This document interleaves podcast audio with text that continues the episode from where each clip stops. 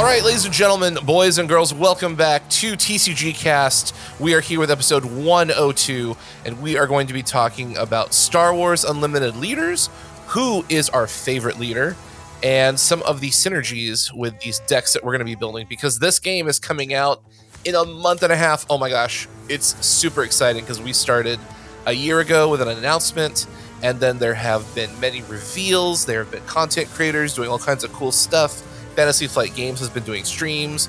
In our last episode, we had designers come on the show talking about what this game is all about. And now we're going to have some fun and talk about some of our favorite leaders, some of our favorite cards, and building a deck, kind of putting synergies together. So thanks for joining us. And with us, as always, our co pilots are going to be Greg and Chris. How are y'all doing? How's it going? Happy to be back. Uh, of course, our last episode was a very special one indeed. Uh, hope everyone listened to it. Uh, a lot of good info in there, but uh, yeah, we're continuing to be excited for the upcoming release of Star Wars Unlimited, and uh, the fact that it really just set in that you said it's a month and a half, uh, month and a half away. But uh, yeah, I just checked the checked the date. It's one hundred percent true, and uh, yeah, we'll see how the game turns out. Launch is imminent. I am super excited to be back. It's been a while, but um, good to hear you guys' voices and ready to talk about some card games. Yeah, it's it's a great time of year to be a card game player because Lorcana has a set coming out in February, so next month. Then we have Star Wars Unlimited as a brand new card game coming out in a month and a half. And then on top of that, we've got games like Sorcery, which Chris Bates is super into, and we're going to talk about in a future episode. Um, there's a new Pokemon set coming out in January, and like I think next week there's a new Magic set coming out. There, there's just so many things for trading card game players. Uh, but the big new hot thing for 2024 that a lot of people are talking about is Star Wars Unlimited. This is a brand new trading card game coming from Fantasy Flight Games. This is a very classic style game where you have a base and that shows a health point total, similar to Magic the Gathering, where you as a planeswalker have a health total. And your job is to deplete the health from the base before your opponent KOs your base. What's interesting about this game is there are two zones that you're playing in, or two arenas. One is the space arena, one is the ground arena. So your units have a iconography, symbolism, whatever you want to call it, that denotes this is a unit that can be played on the ground. So that's going to be your infantry, your troops, your ATST, ATRT, things like that, snow speeders. And then you have a space arena where you're going to have X Wings, Y Wings, TIE fighters, Star Destroyers, stuff like that. And then in the middle is your leader. And that's actually the thing that we're going to be talking about on this episode because the leader and the base are the two most important things in your deck building because the leader will give you a aspect or a color and your base will give you another aspect or color and you put those two together to build your deck. So for example, my favorite character or leader at this point in the game is Grand Admiral Thrawn. So this is a yellow villain, or I think the aspect is called cunning. So it's basically yellow and black. And then the color I'm pairing with it is Dagobah Swamp, which is blue. So my deck can build blue, yellow, and black car types. Now, the cool thing about Star Wars Unlimited that a lot of other games don't have is you can actually play any color in the game. So there's red, green, uh, yellow, blue, black for villainy. And then heroes are white or tan. I'm not entirely sure what that color is offhand. So uh, you can play any card with any aspect in any deck. You just pay two additional resources per symbol that your deck doesn't provide. So, for example, uh, again, Grand Admiral Thrawn provides yellow, black, and blue. So, if I were to play a card with a red symbol, I would have to pay a tax of plus two resources. If it was a green and red, then I would pay tax of plus four resources. Or if it was like, you know, a hero card in green, again, there's the hero iconography, which would cost me two resources, and the green icon that would cost me additional two resources. So you can play literally anything in any deck, but you're going to pay an extra tax for cards essentially out of color. So when you're building decks, 99% of the time you're going to have a primary color from your leader and then a secondary color from your base. You can do double of the same color. So I could do a Grand Admiral Thrawn in yellow and then a base in yellow as well, which for this example could be something like, uh, you know, chopper base or administrator tower. So my deck would be providing two yellow symbols and one black symbol. And then, you know, if you play a card that has double yellow symbols, I don't have to pay an additional tax, etc., etc. Uh, but the first thing we're going to do is talk about our favorite leaders. And before we get into the nuts and bolts and nitty gritty, I want to hear from you guys. What are your favorite leaders right now, and why are you jamming on those characters? I guess I'll I'll I'll start us off. So I really like Chewbacca walking carpet from the set. Um, he's he's blue and white, um, and of course, as most leaders are in the game, they kind of start on a more passive role, uh, where you can um, you know tap them and activate an ability. And of course, they deploy into a character card on the ground um, later in the game. Um, but this one's really interesting because you can um, tap the card, play a unit that costs three or less from your hand by paying its cost, of course, so you don't cheat on any resource that way. But it does gain Sentinel until um, uh, Sentinel for the phase, basically. Uh, and then units in the area, uh, Sentinel reads units in this arena can attack your non Sentinel units or bases. Um, so basically, that reads exactly what it is on the tin. Um, it's you know, kind of blocking other things or the the opponent from making the exact actions that they want. So you kind of have to clear the Sentinel thing before really doing anything else.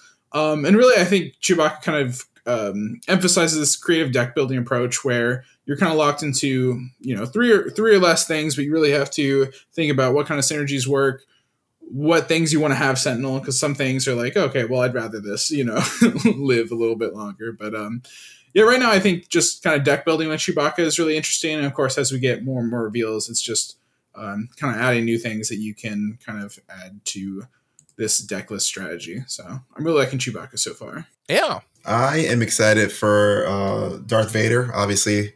Um, very iconic Star Wars character. You, you know, obviously need a, a Vader um, early in the game. So I'm glad to see they put Vader and Luke um, in the first set.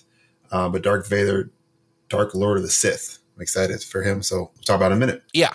So we're just going to jump right on in, and I'm going to lead off with my favorite leader, which we've talked about here, is Grand Admiral Thrawn. So his ability is when the action phase starts, look at the top card of each player's deck. And he also has an action for one resource and tapping or exhausting, whatever term they use. You can tap this character card or this leader card, reveal the top card of any player's deck. And this game is built around multiplayer, so you could have 1v1, 3 player, 4 player, etc. So you reveal the top player top card of any player's deck, exhaust a unit that costs the same as or less than the revealed card. And then, as an epic action, if you control five or more resources, you can deploy this leader and as a leader unit, he goes into the uh, ground area. Uh, his resource cost would be six if you were to play him for some reason. Uh, three attack, nine HP. Keywords are Imperial and Official. And then he has very similar stats as a unit. When the action phase starts, you can look at the top card of e- each player's deck. And then on attack,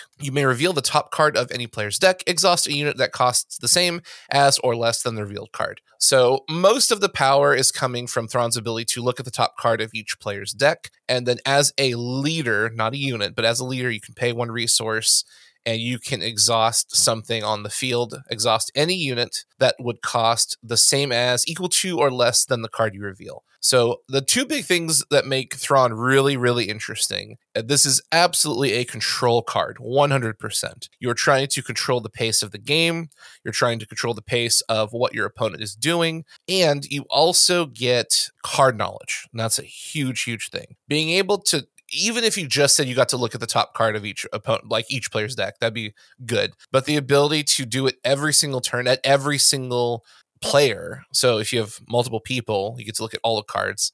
It gives you the opportunity to kind of guesstimate what's coming up, what your opponent's deck is built around, what kind of synergies they have, what kind of deck archetype they're going for. Because the first game you play in a tournament, usually you're playing like best two out of three, even if you're playing casually you generally don't know what is in the opponent's deck even if you see a leader in a base like you have a fundamental idea of you know here's a here's a hero here's a villain here are color combinations. So you have a, a fundamental idea of what those colors could do but being able to actually like look and physically see like oh this card is in their deck. You can figure out ways to play around that card.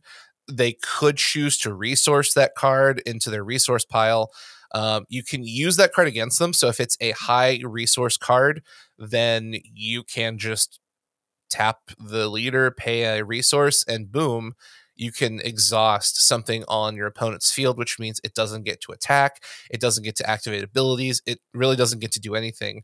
And it could pe- it could really scare people from doing certain things because they might not want to play some of their punchy characters knowing that in the future turn that they'll just get locked down. Um also just knowing like hey this person is about to get a removal card on the next turn. I should probably not play something really big and scary because they'll just get rid of it. So it gives you an offensive and a defensive tool just knowing what is coming. And it, it's so on theme. Like Thrawn's just always like one, two, three steps ahead of you. And this ability allows you to constantly know what is in the opponent's hand. Now, they are going to be drawing two cards per turn. So you only get to see 50% of what the opponent is drawing, but still, knowing what's in their hand is better than not knowing anything at all. And again, the threat of being able to just activate an ability, tap your leader, exhaust a, a, unit. It's it's huge, and you can build your deck to complement that ability by having a lot of high powered um, or high costing cards in your deck. So that way, you're constantly hitting cards that have high resource values and then you can just keep your opponent locked out with their you know biggest thing and then if you can't play the card you can send it to the resource pile if you can play the card you've got you know a nice nasty bomb to throw on the table so what do you guys think about Thrawn I love Thrawn, um, the character in the books, um, and in the show, and then all the other Star Wars media. He's one of my favorite Star Wars characters, villains, whatever. Um, he's kind of anti-hero. Uh, this, I agree with you that I think the card is pretty thematic for what Thrawn likes. Thrawn's always the smartest guy. You know, he's not necessarily the most physically strongest person, but he is the smartest guy in the room. Functionally, I think it's a little, um, you know, looking at the top card each player's deck every turn can get a little old. I think, like just just mechanically. So I, I, I don't know about that part of it. I'll be interested to see how that actually goes. You know, goes into play. Um, and the fact that you also, you know, especially those early rounds, many of those cards are going to be resourced. I'm not sure if it's really card knowledge. The fact that they could just, you know, you know that you don't know which one they resourced either, you know, so you don't know. It's kind of hard about what what your actual knowledge is of their hand. Um, so I'm just interested to see if it keeps up as a control deck versus like like a lot of these cards that look very aggro, right? But yeah, no, I, th- I think thematically it's it's fair, it's it's it's pretty good um, to what the character does in the in the media. Yeah, I mean, the first thing that came to my mind really is just Lantern of Insight from MTG. You know, like oh yeah, because that's yeah. that's what Thrawn is doing, and of course, you know, with just one set, there's not going to be anything nearly as degenerate as what Lantern Control ended up developing to be um, in modern. But I, that I deck is that deck. I love that deck. That deck is insane. Probably one of the most skill intensive decks in Magic. I could never play that for sure. But um, yeah, it's interesting. Um, Chris brings up a good point. It may be a little bit cumbersome to kind of deal with that. Um, you know, at the start of every single turn. Uh, but at the end of the day, in order to functionally have this thing work, um, you know, it had to have been every single turn. But uh, yeah, I mean, it's interesting. There's a lot of cool build arounds or decks that you can do, and then you know, just being able to be kind of just one step ahead and exhausting their characters and being able to take them out kind of before uh, the opponent can really get to do what they want with them. Uh, creates a pretty interesting play pattern um, that is very welcome in Star Wars Unlimited. And of course, as Chris also brought up, a lot of things are very aggro, a lot of proactive board developing, attack base sort of strategies right now. So just being able to round out the design space in just a way that you know there are these archetypes um, of course shows that ffg is knowing what they're doing uh, so far so um, interested in seeing how yeah the metagame develops from here and where Thrawn is going to end up kind of on that tier list but of course that's a topic for an entirely different podcast episode I'll just say one more thing too. Like a, a, a very limited. Play, obviously, we don't have the full car set yet. We've been playing online a little bit, um, but again, the one cost for his ability, it just seems like the the heroes that don't have a cost associated with what they're doing, um, unless it's a you know again it's, it's you're you're hoping you hit to exhaust somebody, right? Um, and you're spending one to do that. So I think that's that's a little rough than some other things where you know that it's gonna it's gonna hit no matter what, right? Yeah, So if it was free. Yes, I think if it's much free, I think it'd be amazing, right? Yeah. Um, so the just the cost um, for what you're getting. Again, I don't know, um, but I, I mean, again, I love Thrawn, so I hope that I'm wrong, and I hope that it becomes a real control deck in the meta. Yeah, that's that's a fair assessment. I think it's going to be the least interesting with set one and the most interesting after the first block with the, the three sets that have been designed together. Um, traditionally, with an ability like this, you would want to be going first because at that point you would hope to reveal a card that's big enough to tap down your opponent's biggest threat. Um, there, there aren't a lot of cards at this point. There, there are no cards at this point in the recording that come into play untapped.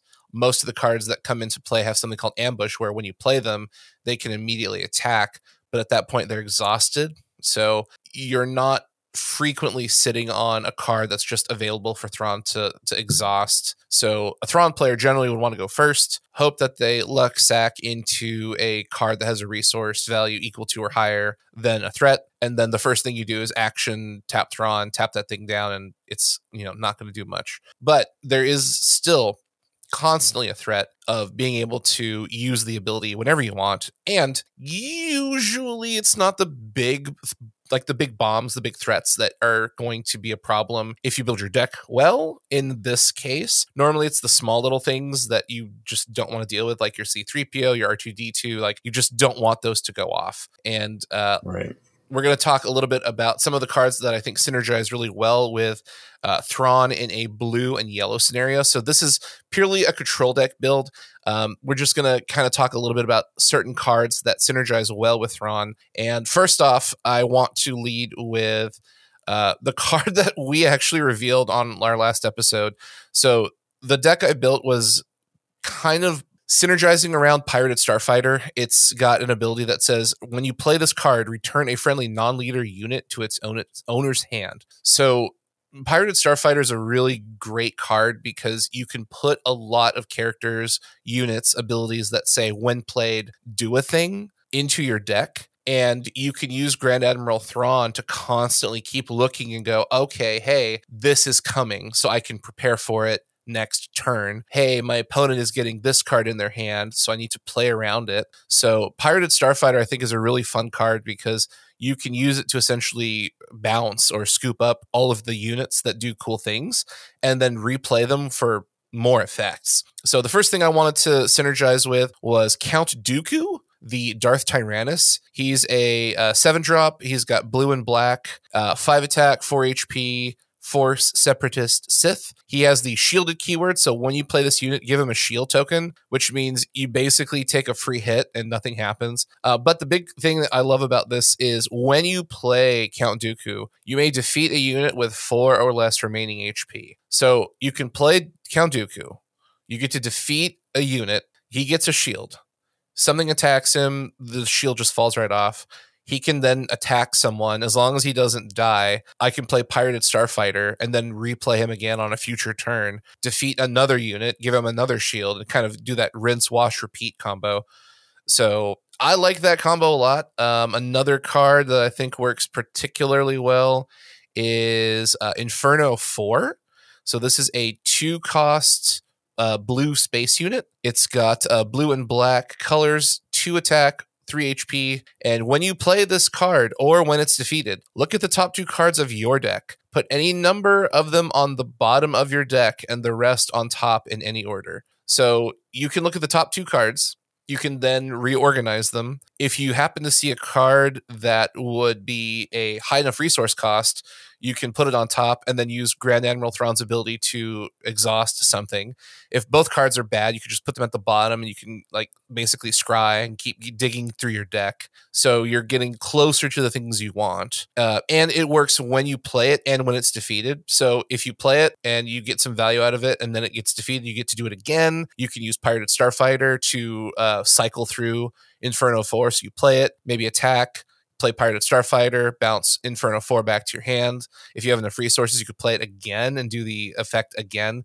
So you can dig through your deck really, really, really quick and get to those cards you really, really want to see. Um, and some of the big ones in this deck are going to be like Boba Fett with Disintegrator, the legendary rare, Fett's Fire Spray, the um, six drop space unit.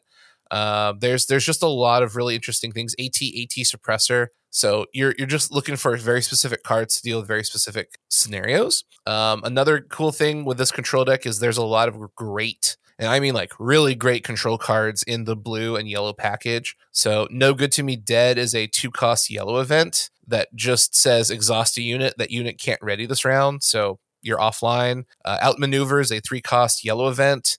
Choose an arena, ground or space. Exhaust every unit in that arena. Like you're just tap down. Uh, search your feelings. You can tutor, so it's a four cost blue uh, event search your deck for a card, draw it, and then you've got Vanquish for five resources in blue. Just defeat a non leader unit. Greg has used this on my Palpatine way too many times. I hate him. and then Change of Heart, a six cost yellow event. Take control of a non leader unit at the start of the regroup phase. Its owner takes control of it. So you can use, I've got 18 control events. So you're using these control events to keep the pace of the game slow, take threats off the board, set up the game state so you can then play it on your turn Fett's Fire Spray, AT AT Suppressor, Count Dooku.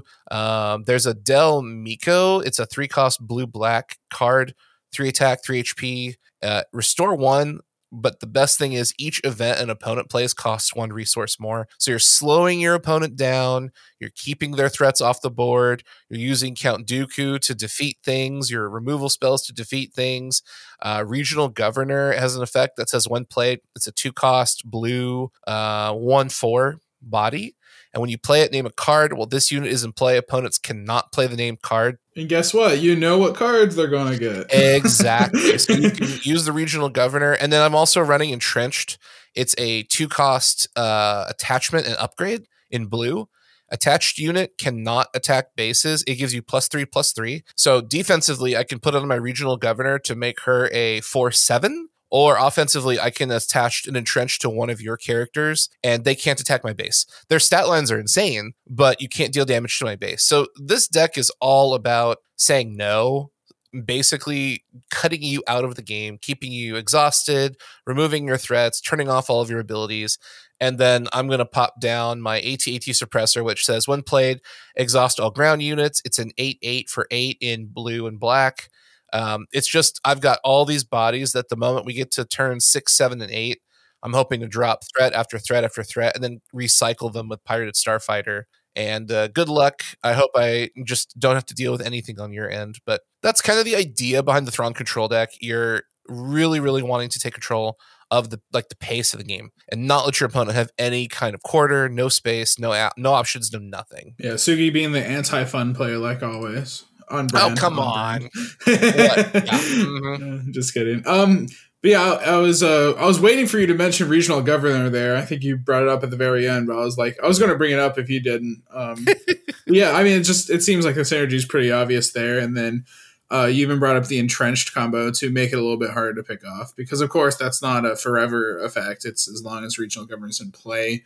So, yeah, being able to provide a little bit more resilience to that character as they just have it stuck in their hand. And then hopefully, after they can't deal with it over a certain amount of time, if you exhaust their stuff and things like that, they'll be like, okay, fine. I know I can't play it. It's going to resource, you know? So yeah. eventually you may just be able to, I guess, by force of natural selection or whatever you want to call it, uh, just, you know, the, the, the, card's out of the game. You know, it's, it's, it's out of the pool. You don't have to worry about it. Um, yeah, I mean, Thrawn seems very fascinating um, to play uh, probably very annoying to play against. And uh, yeah, I think that that pretty much summarizes Thrawn in my mind to yeah to a degree. Yeah, and that's not even accounting for the hand control version where you've got a bunch of cards in yellow or cunning that allow you to look at the opponent's hand and then discard cards. So you could do a combination of control and hand disruption where you're keeping their board empty, you're keeping their hand empty, and then you just have a couple of major threats that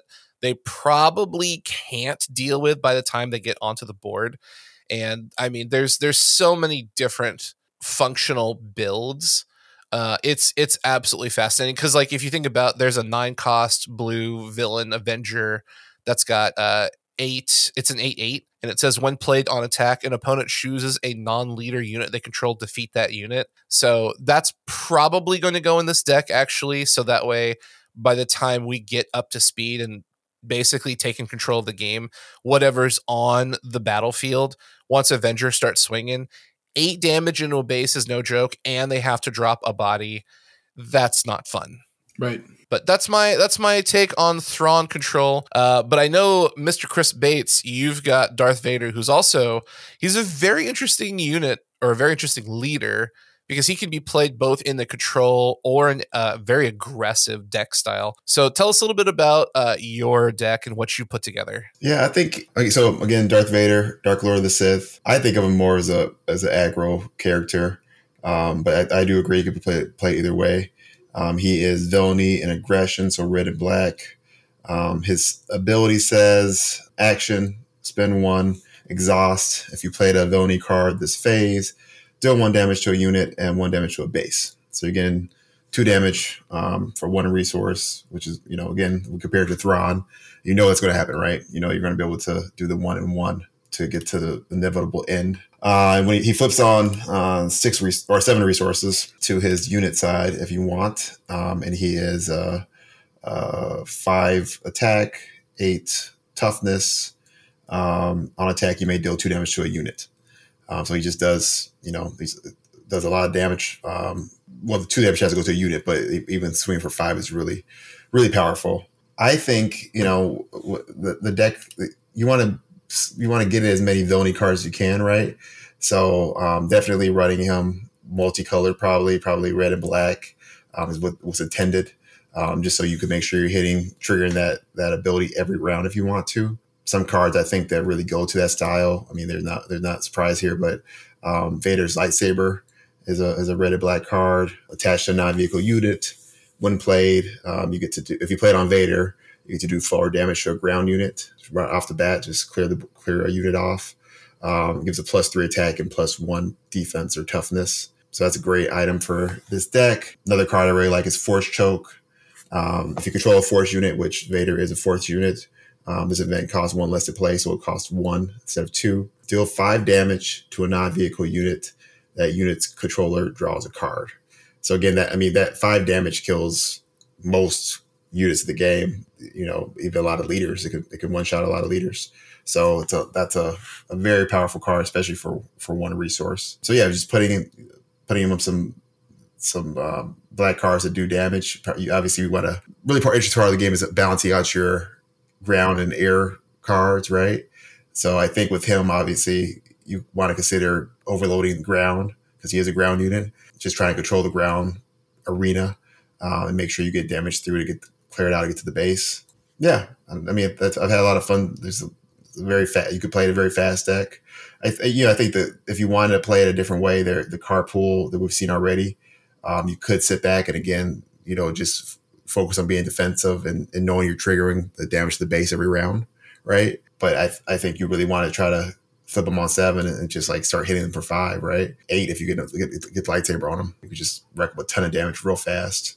What do you guys think? Um, I love from a design standpoint how he was specifically printed as like the foil or direct counter to all the shield triggers in the game. Yeah, I mean it's it's very hilarious how well I mean for yeah. for good reason too, right? Like this effect in other games is like it can quickly spiral out of control because you're like, I'm playing good on rate creatures or mm-hmm. characters mm-hmm. in this case, where it's like, okay, well they're good on rate, but the issue is that I don't have a way to ping something or like right. you know attack it small. If I have a small small guy that goes in, he's gonna die, and you're just gonna, you know, it's it's as if nothing happened there, and so.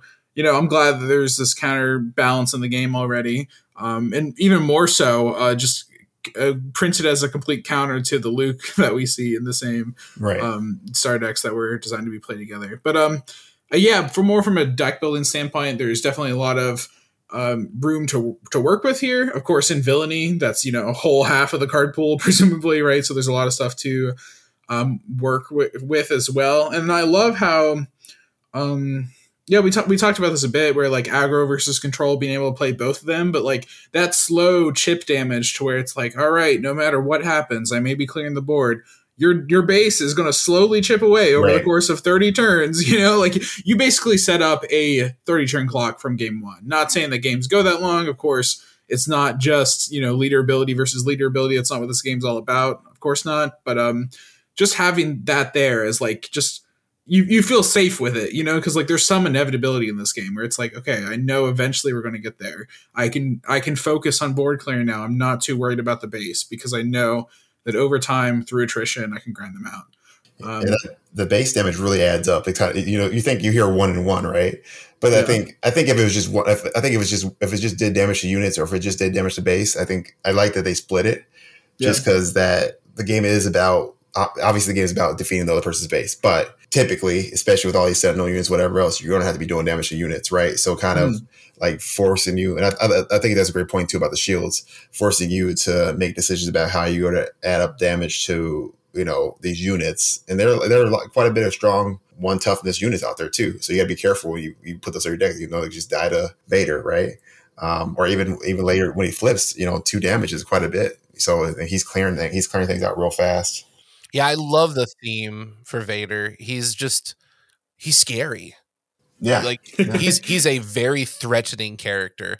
Being able to deal little ping damage on one cost characters that have one health. Like Death Star Stormtrooper goes so well into the Darth Vader deck because you get a 3 1 body and you can activate Vader's ability because you start with two resources like on the board. However, in a mirror match, you kind of don't want to play the Stormtrooper first because then your opponent could play their Stormtrooper and then kill your Stormtrooper. And now you're down a right. body, you're down a resource, and they've got a 3 1 body. They just KO'd one of your Stormtroopers and they put a damage on your base. like right. oh it's it's just not yeah I, mirror matches of vader aggro decks are going to be the funniest thing because you kind of want to go second so you can kind of feel out your opponent like hmm do you have a stormtrooper do i have a stormtrooper let's find out you just you just can't give him that target then right i mean i, I don't know like yeah like if you're going second in that situation you got to know that just you don't want to give him a target so yeah. um i it, it, surprising. I mean, even like even if you're playing aggro decks with this game, you know, you're you're getting two cards a turn, right? So it's you're you're holding your cards and, and getting them a stick are, is very important. So yeah, like you you definitely don't want to be in a situation where you know that their ability is just going to kill you because they're you got to assume that they could trigger their ability each turn. Um, so yeah, I, I, agree that you got to really be really careful in the mirror match for this. I feel like it's going to be turn one pass. well, yeah, yeah, yeah. I think that's, I think commonly happens a lot. Yeah, there may be nothing to ping on the board, but I'll ping your base. Why not? Yeah. but um, yeah, I mean, since this episode is focused on leaders, I kind of want to do a, quick aside here just to talk about how much I love the leader system is just implemented in the game at large. And of course, coming from Star Wars, very heavily inspired, you know, by just fiction in general. And so if you remember those old English classes that you kind of took, you know, in elementary school, middle school, even high school, where they talk about, you know, the uh, exposition, rising action, climax, falling action, conclusion sort of thing that is exactly how leaders play out in Star Wars Unlimited, you know, where it's kind of like, okay, we, we set the stage, we have some things enter the battlefield. The leader is more passive in the early game and also more passive at the late game. And right, and like when the leader actually deploys, that's like the, the climactic, you know, phase. So I think it's very on theme for Star Wars. It's kind of how, you know, a lot of great stories are made and definitely true for the Star Wars movies. But um yeah, I, I just like how you know the leader's still there. It's still very relevant when it's in um, the non-flipped or non-deployed state. Uh, but you know just having that ramp up and then eventually the game you know the leader being defeated and then having that passive role again later on it um it definitely makes a very interesting curve or like a curve to how games play out in SC, uh, SWU um because a lot of times for a lot of other games it's kind of like it, it, just keeps on ramping up and then you're doing really crazy stuff at the end. Um, in my experience a lot of games kind of calm down a bit at the end where it's just that last couple points of, of life to the base because at that point the leader's been defeated your things have been cleared and it's really just trying to squeeze in that last little bit of uh of damage. But yeah i was curious if you guys had any thoughts about that or just like the design of the leader format in general here Thank you so much for listening to this episode of TCG Cast. We appreciate each and every one of our listeners for joining us on this week's episode. If you'd like to help the show out, definitely make sure to follow us on our social media accounts such as Twitter and Facebook at TCG Cast also, you can help support the show by picking up your trading card game accessories and singles at our sponsor, alchemistsrefuge.shop. This is one of our favorite places to pick up cards for Lorcana, Pokemon, Magic the Gathering, and soon, Star Wars Unlimited. All the information and more will be in the show notes. So thanks again for joining us, and let's get back into this episode. Yeah, I, I will. I, I do like it a lot. It makes it interesting, especially the when to flip them right um, mm-hmm. the, the right time to flip. It is not always right when you can flip them. Um, especially, it depends a lot on what the hero's doing. Sometimes the unflipped version is better, right? Um, you definitely want to save it for um, a power turn for a lot of these these, these heroes. So that's an interesting balance point I've, I've seen as a game as I play more games. Is like, do I want to go all in now? Do I want to put my leader at risk?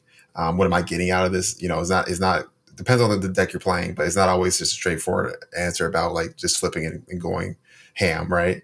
Um, so I think that that balance part of it. But on the other hand, like being able to balance what turn they can flip into their unit side, you know, that that also like from a game design perspective um, must be really hard to balance. You know, I just it just seems like uh, you know if a if a hero you know flips one turn later than they probably should, um, then are they going to see play, right?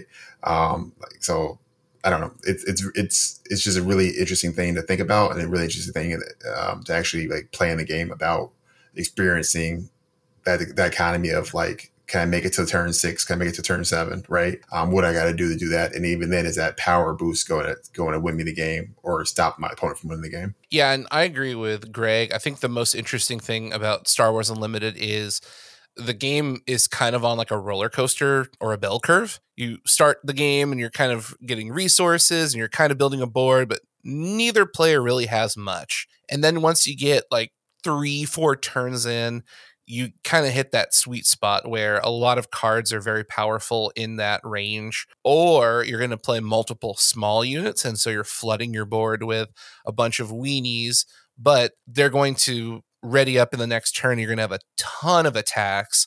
And sometimes you've got these like anthem characters that give all of your stuff plus one plus one. So your little board that isn't super scary becomes scary. And it's this interesting dance of do i play my leader now? Do i wait? Do i use their ability? Do i not use their ability?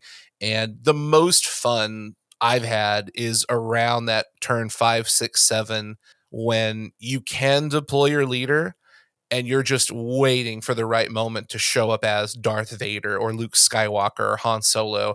You just come in blasting or swinging a lightsaber, and the opponent's like, "Oh, oh God, no, not not now, please!" and right. yeah, there, there's like this interesting tension because a lot of games I don't feel have this known tension of this threat is going to hit the board.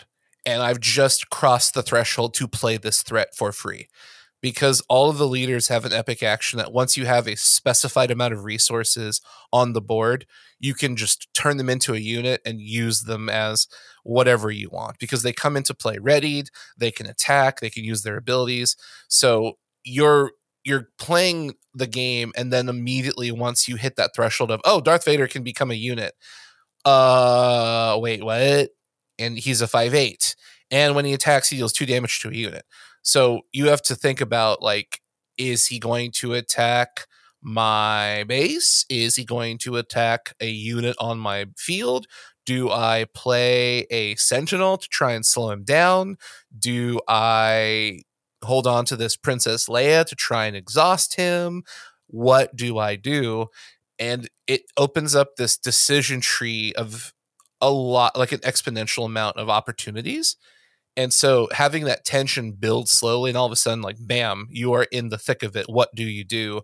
I love that because the game is just never ending and it's always going to be something unique. Like you're always building into this kind of oh crap moment of okay what do i do how do i stop it how do i minimize my losses so a vader doesn't just show up out of the blue you slap a Vader's lightsaber on, and then like half of my board is gone for no reason. Right. And uh, this actually kind of ties back to perhaps an early concern I had about the game.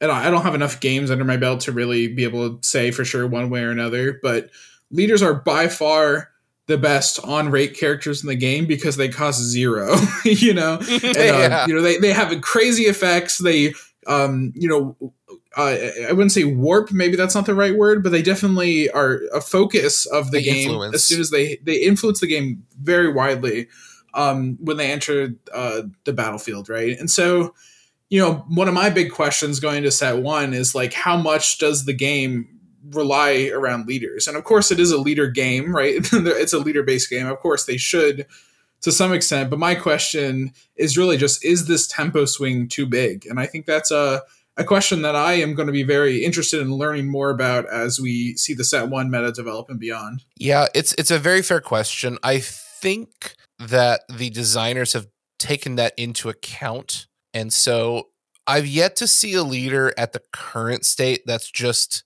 so meta defining, so game warping that it needs, you know, either to be banned or it's just clearly the front runner to be like the best deck ever. Yeah, we've and it just, helps that your opponent has one too, right? So it's not completely yeah. one sided. Yeah. Yeah, we we've just like all the effects are very good. And I think that's kind of the fun thing about the game right now is I, I don't really see a leader that's noticeably worse there are some leaders that arguably have less interesting effects but usually that also changes to hey this leader can come out earlier than yours. So i think that's kind of the the balancing point is leaders that have less attack less health less powerful or polarizing effects they can also come out when you have like five or four resources on the board. Something about like Sabine Wren. Her ability, she's a, a aggression hero, so red white. Uh, she has an action. You uh, exhaust her to deal one damage to each base, yours and your opponent's.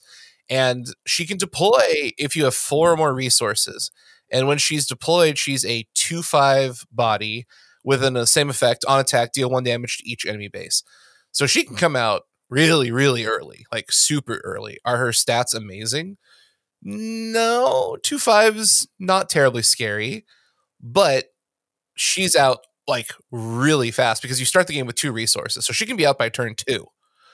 Uh, that's that's very very good compared to Vader, who comes out when you have seven or more resources. So that would be turn five. Because yeah, again, in colors that don't predominantly ramp either. Like yeah, right. Vader's de- deployment is late game. But you could pair green into Sabine and get her out early potentially. You could pair Green into Vader and get him out early potentially. There's a lot of right. potentiality uh, if you want to do that. So I I do think you have a really good grasp on the leaders. Like they're probably the most important thing in the game because your deck is built around them.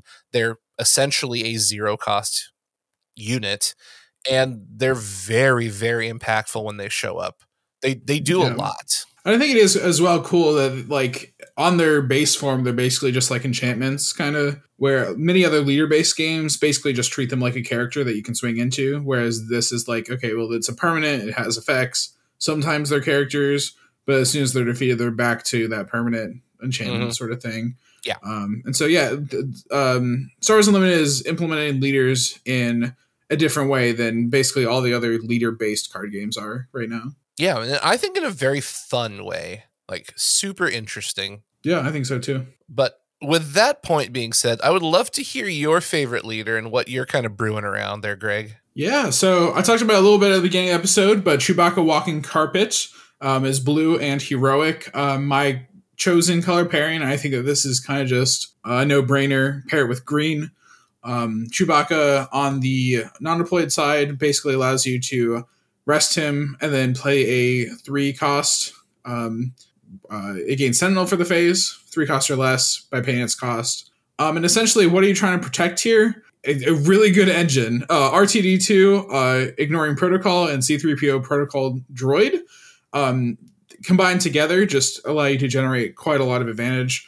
Um, R2D2 says when played on attack, you look at top card your deck and then you put on top or bottom, scry basically, And then C3PO, when played or on attack, you choose a number, look at top card deck. If the cost is the chosen number, you reveal it and draw it. Guess what?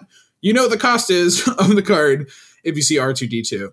And uh, dare I say, um, this the thing with that you play with Sentinel may just be a better way of protecting these than just stacking them with shield triggers like Luke does, um, because you can just keep on playing out that Sentinel. The most obvious three costs that you want to be playing with this is Yoda Old Master. It is a 2 4 uh, for three, and it restores two when it swings. But also, you choose any number of players when defeated and draw a card. Obviously, you will not choose your opponent unless, unless oh, come on. very fringe case happens. I, I, I don't think there's an argument for it at this point. But um, yeah, Yoda has a lot of toughness, a lot of defense. Has Sentinel. You get a card when he when he eats out of there. And uh, I think really the main reason that you want to be having Sentinels there is just to protect your um, R2D2 through C3PO engine. But aside from that, it's just good to have a walking target on Yoda's back, you know, to get that card. Um, so uh, the backside of Chewbacca uh, deploys on seven or more resources, uh, has Sentinel naturally, so it's not just for the phase this time. Uh, it's you know it's going to last until the end of the game or until he gets defeated. Um, he also has grit, which means it gets plus one, plus zero for each damage on it. So the idea here is to have Chewbacca pick off a couple things, um, and then get him really beefy. And then at that point, hopefully, you start doing some ginormous swings to the opponent's base um, to then end the game off that way. And uh, nine health can be quite tricky to deal with. Um, and of course, Chewbacca protects everything else on the field. Um, and so I th- I think that kind of wraps up Chewbacca as a whole. It's just kind of more mid rangey, I'd like to say. Provides protection where it counts. Uh, you know, Chewbacca is a beloved character. I love him quite a bit. Um, and then that's kind of how the deck tries to win. Of course, Chewbacca could just be defeated. And at that point, you just you go for the attrition thing where you just like have an engine, you keep on playing things at Sentinel. You try to hide your things that are going to be dealing a lot of damage to the base. Um, there's like some other cards that are worth noting. So it's kind of like a field based deck where you play a lot of things to field. So you can have Admiral Ackbar um, restore one, one four for three, and then you deal damage equal to a unit equal to the number of units you control in its arena. So typically, this is going to be a lot of uh, ground stuff. There's more ground in this deck typically than space, but of course, you're playing Star Wars Unlimited, so you have to kind of bite the bullet and play some space eventually. Um, home one's really fun to play. Uh, eight costs, so around the time that you bring a Chewbacca, you can bring on a home one and then each other friendly unit gains restore one. So if you need a little bit more survivability in the late game, if your sentinels were enough at protecting your base, this will certainly give you enough swings. Oh, I hate to, that card. Yeah, restore. And then um yeah, you can play um, a heroic unit from discard pile and it costs three less. And we play in a lot of three costs, so a lot of times that means that your card's going to be zero. Um, I think there's a fairly new card, uh, Redemption. Uh, has its eight mana, six uh, nine stats, and then when played, you heal up to eight total damage from any number of units or bases. Deal that much damage to this unit. So anything that kind of gets picked off early on with Sentinel, you can kind of heal it up, and then have Redemption take on a lot of it. It also has Sentinel in the air.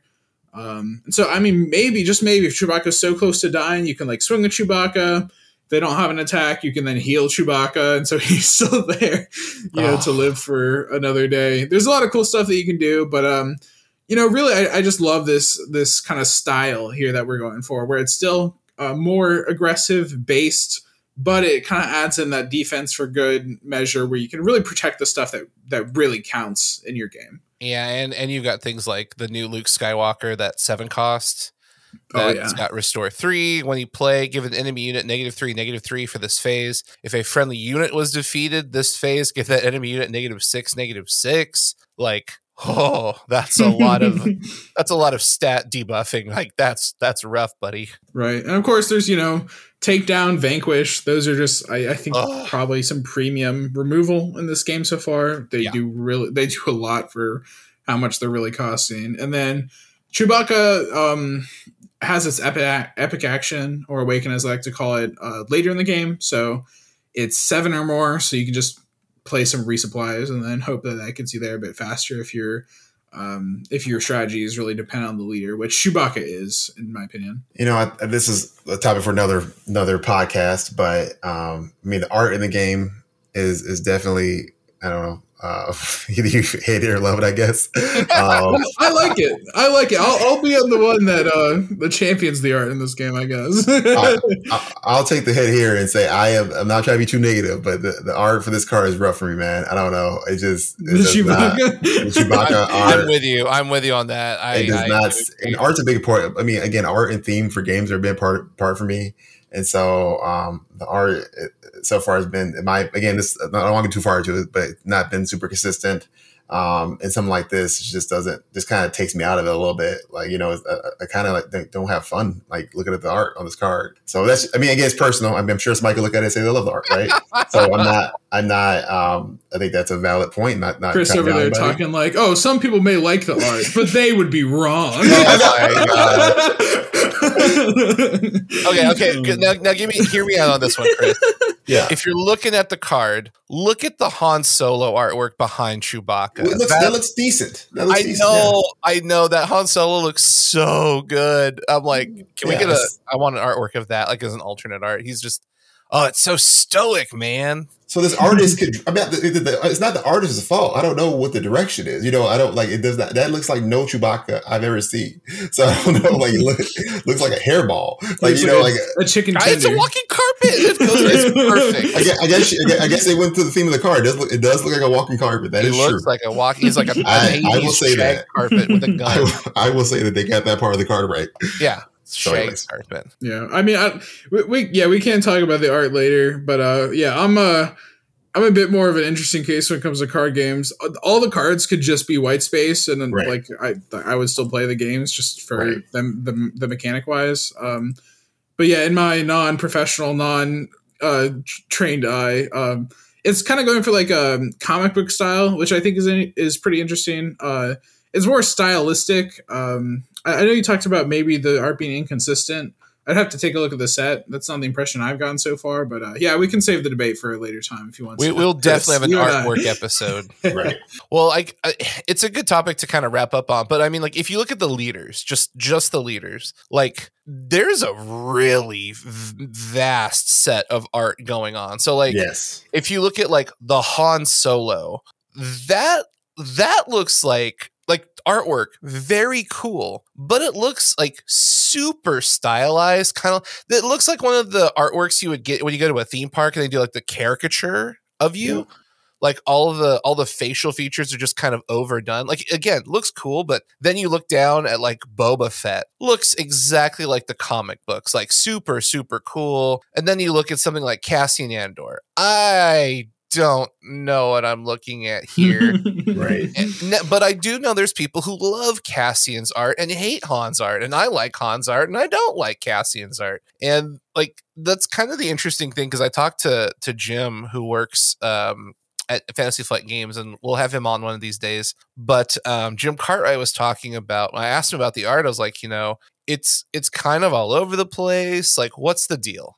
Because uh, when you think about literally insert any trading card game here, they generally follow a very standardized pattern. So, like if you're thinking about Lorcana, they're pretty much following a standardized pattern of artwork from whatever mm-hmm. source material. If you think about Magic, it's in a fantasy theme. Yu-Gi-Oh, it's anime. Pokemon, it's anime. Yada yada. They don't deviate too terribly much. And his answer was fascinating. He said, "We we created art that we thought was cool that anyone and everyone can enjoy." But that also means there's a lot of people who might not like certain art pieces because it just doesn't vibe with them. And I thought that was one of the most amazing answers because I do agree the artwork is very polarizing. There's a lot of artwork I don't like, and there's a lot of artwork I really like. And I don't recall a card game where I've ever had that. Like when I think about Magic, it's like, yeah, that art's kind of okay. It's cool, whatever. It's Magic. But like in Star Wars Unlimited, I actually have a vend like an actual investment in certain cards. It's like, yeah, I love this card. I want the full art hyperspace like borderless version of this. And then there's certain cards where I'm like, yeah, that mm. could be a coaster for my soda. I just don't care. I'm, I'm not interested. I, I, got, I just got, they did my boy Jabba. Jabba's one of my favorite characters of all time.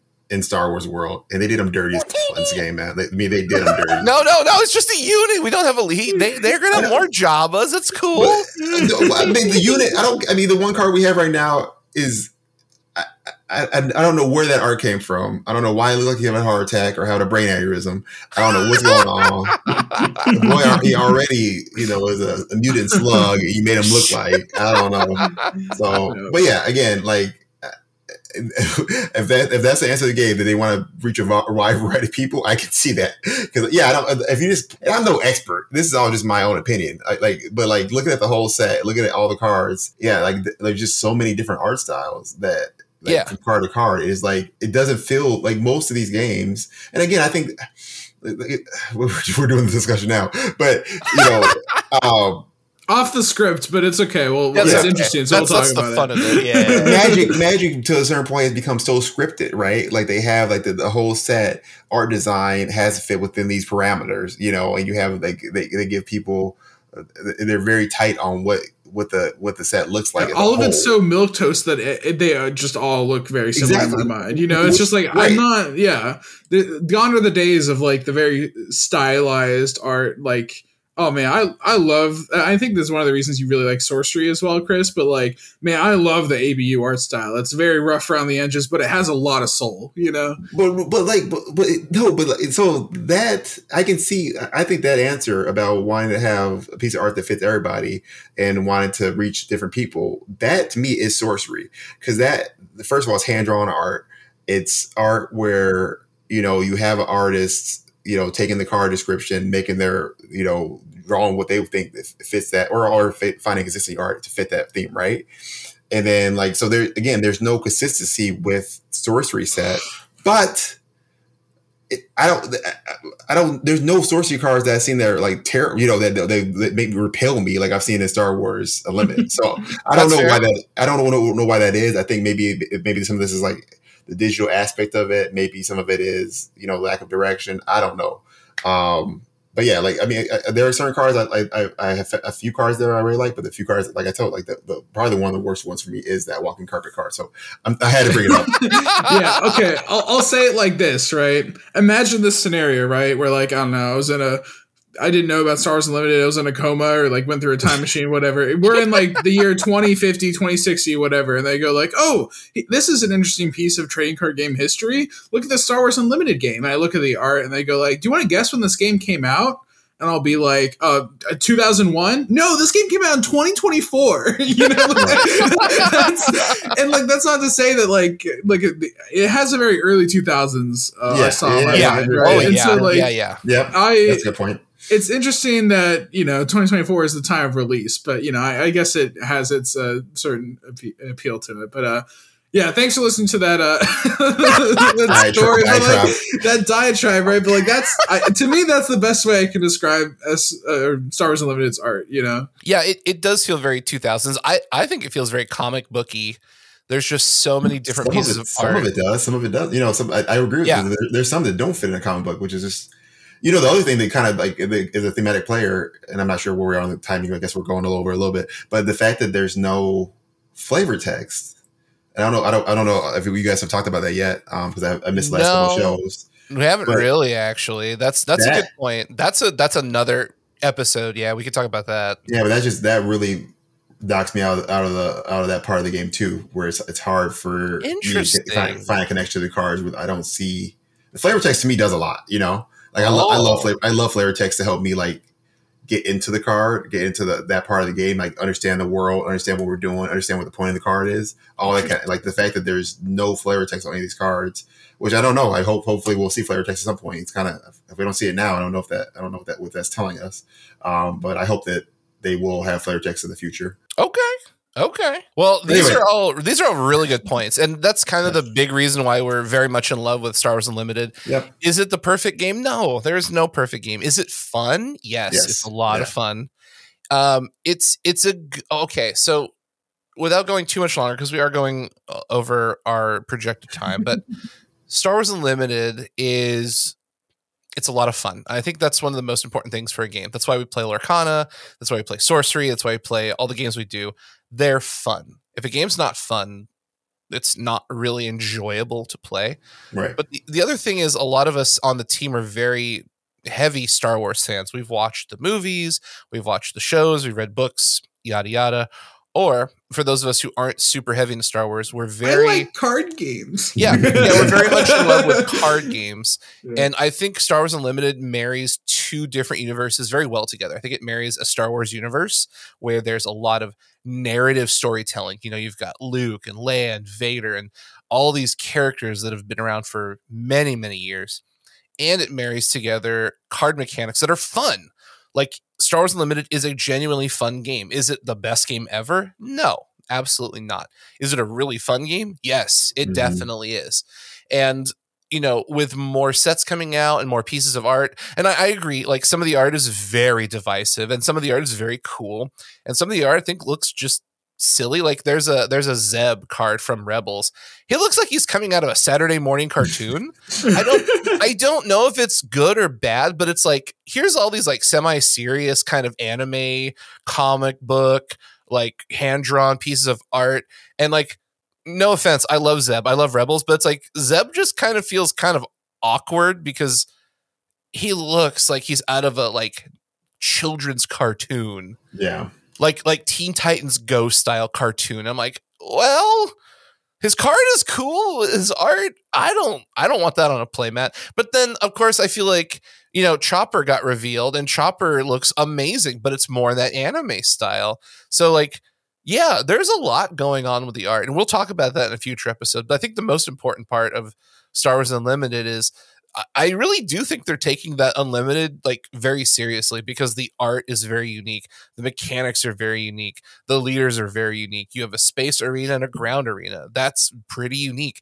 It forces the opponent and the player to think, what card do I play? How do I sequence my actions? What do I do with this card? Do I play it? Do I send it to the resource pile? Do I save it? It's a very, very fluid game. And once it gets into people's hands, I really think this will be a popular game. Will it overrun the big three? That's the question everyone asks on YouTube. no, No, no, no, this- no card game will ever do that. Yeah, No, no, I don't think this game was designed to be a big three killer, next big investment. Root, you know, Rudy's buying cases of Star Wars. No, no. Also, if No. anyone ever tries selling you a game saying it's the big three killer, run. No, run. yeah, like run. Wait, There's you, Lorcana was supposed to get. I'm just kidding. Um, but but that's kind of the thing that I get as a takeaway after playing quite a few games, both with friends and online. Like, it's just a fun game. Like this is a really solid Star Wars game, and I would be happy to play it as a one v one, as a multiplayer game. It's just a really fun game. You can kind of play in like 15 minutes or less. Like it's not very long. Yeah, that's the best. Yep. Yep. I agree. And that's that. that's for me the selling point is you know sorcery it takes a long time lorcana Yep. it can take a long time star wars limited you could be done in like turn seven it's Right. pretty quick Even the and- control, even the control decks for this game, it Yeah. it, it, mo- it moves fast. yeah yeah. game's really well paced it's a fast game it's well paced it feels like the movies there's just a lot going on there's there's not much downtime there's not much you know build up it's like hey we're going on an adventure hey we're fighting hey it's game over hey you want to go get some pizza Yeah, yeah. I, love the. that's um, the best point Yeah, one of the big things. I don't know if you guys have the same gameplay experience, but uh, I just love the. uh It kind of feels like a coffee break when you draw your two and your resource. You're just like, all right, you ready? Let's uh, let's go in for Yeah. another round. But like, real quick, let's take a let's take a quick break. You know, Yeah. Um, but just that sort of like segmented gameplay, it's kind of hard to describe. It's something that can more be felt, I guess, especially if you're you know friends with the person you're playing against. But uh, yeah, it's just one of those really things that are one of those good things I really like about this game's pacing and gameplay. I I also really hope that- tournaments play Star Wars music while you're playing this game because it just it fits so well. Like if you're playing like a space deck, it's like dun dun dun dun dun dun dun dun dun dun dun. You know, it it just feels like Star Wars, and I think that's amazing because a lot of games have a theme, but like Lorcana does not feel like I'm playing a Disney movie. It just doesn't. It, Right. Yeah, it's this very it's this big Smash Brothers style collaboration. Right. And Yeah. that's what's fun about it. But I, I don't have a deck that's like themed to Aladdin or Lion King where it's just those cards. It's kind of a mishmash of characters and, you know, stats from different movies. Star Wars, definitely feels like you're in that movie. You're in that section of whatever you're doing. It's like, okay, you know, R2D2 and C3PO are doing their thing, and then some stormtroopers are busting in and shooting them up. And it feels like the very beginning of episode four. There's so many interactions we've had. Like uh, Greg and I play games where I bust out the Emperor and he busts out Luke, and then he plays a removal spell and kills the Emperor. I'm like, oh, I remember this in the in the films. That's that's no good. You know, Emperor's gone and Luke is still standing. It's like, all right, I've seen this before. What do I do here? Yeah, and then I mean, of course, there's going to be some flavor fails, but uh, you know, just Oh, like yeah, why are these two yeah. characters fighting? But I mean, I mean, still for the most part, um, very thematic game indeed. Um, but yeah, Yeah. I, I feel like we covered a lot of ground today. Are we uh, uh getting set to wrap up here? Chris, you got any thoughts before we get on out of here, my man? Nope. Thanks again. Good to talk to you guys again. I'm excited. Yeah, I am welcome so back. excited. It's Unlimited, even though I have my critiques of the art.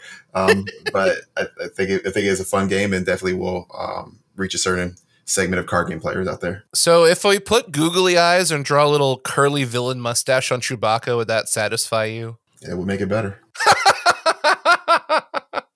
Can't get much worse. All right. Well, oh, wow. well, that, that's that's the end of the show today, folks. Well, I'm sorry you to the artist. I again, I know you you're a much better artist than I am. It just doesn't doesn't doesn't. Please, please send uh, please send money to buy googly eyes and a sharpie for Chris to improve his Chewbacca experience with a villainous mustached Chewbacca. Yeah, you're getting All right. judge called for marked cards next time, Chris. No, no, it doesn't go in your deck. Leaders never go Oh, into the you're deck. right. Oh no, yeah. I can't wait for PSA Slab Showcase Leaders. We talked about this last. Oh yeah, episode. we you know Probably you know what's going to happen. We'll Oh, I'm going to it say ten. ten. Yeah, Yep, for sure. yep, Yeah. yep. Well, Chris, when I come visit you in March for the release, uh, if you pull a Chewbacca, I'll have some googly eyes and a sharpie ready to help you out, my man. I'm, I'm ripping Oh, the first Chewbacca. what- Chewbacca I what what if we get in him a hat? What kind of hat should we give Chewbacca? Give him a cowboy hat, top hat, bowler hat. I have an cap? idea. Get a Uh-oh. brown carpet from the local Ollie's, cut it out, and make it textured, textured, rare. Textured You- Chewbacca. Even- even he, he is wearing a hat. He's wearing a hat in that picture already. I get one? I, I say we get him a New York Yankees baseball cap. That would be Yeah, a Chew. there you That's go. a Chewbacca. New rarity announcement: TXR, textured rare. We're up to today. The Dallas Cowboys. They did terrible today. So Oh get him a- man, get him a yeah. Cowboys hat. Get him a Cowboys hat. There we go. Here, here. How about just- them Cowboys? Oh my gosh! All right, we're getting out of here. Thank you, everyone, for joining us. Oh, oh, ridiculous. Oh my god, this is hilarious. Yeah, if you're enjoying the show, definitely check us out on Facebook and Twitter. At well, formerly known as Twitter, now known as X, and YouTube at TCGcast. All the show notes will have all the links and the doodads. Thanks for joining us. We will see everyone on next week's episode. Remember, may the force be with you. Thank you so much for joining us on this week's episode of TCG Cast. Make sure to follow us on all of our social media at TCG Cast on Twitter, Facebook, and YouTube. And if you're looking to pick up a brand new set of trading card game singles or accessories, go check out our sponsor, alchemistsrefuge.shop. This is where we pick up all of our supplies, and we highly recommend you should too. Thanks for joining us on this week's episode. We'll see everybody next time. And remember, play games and have fun.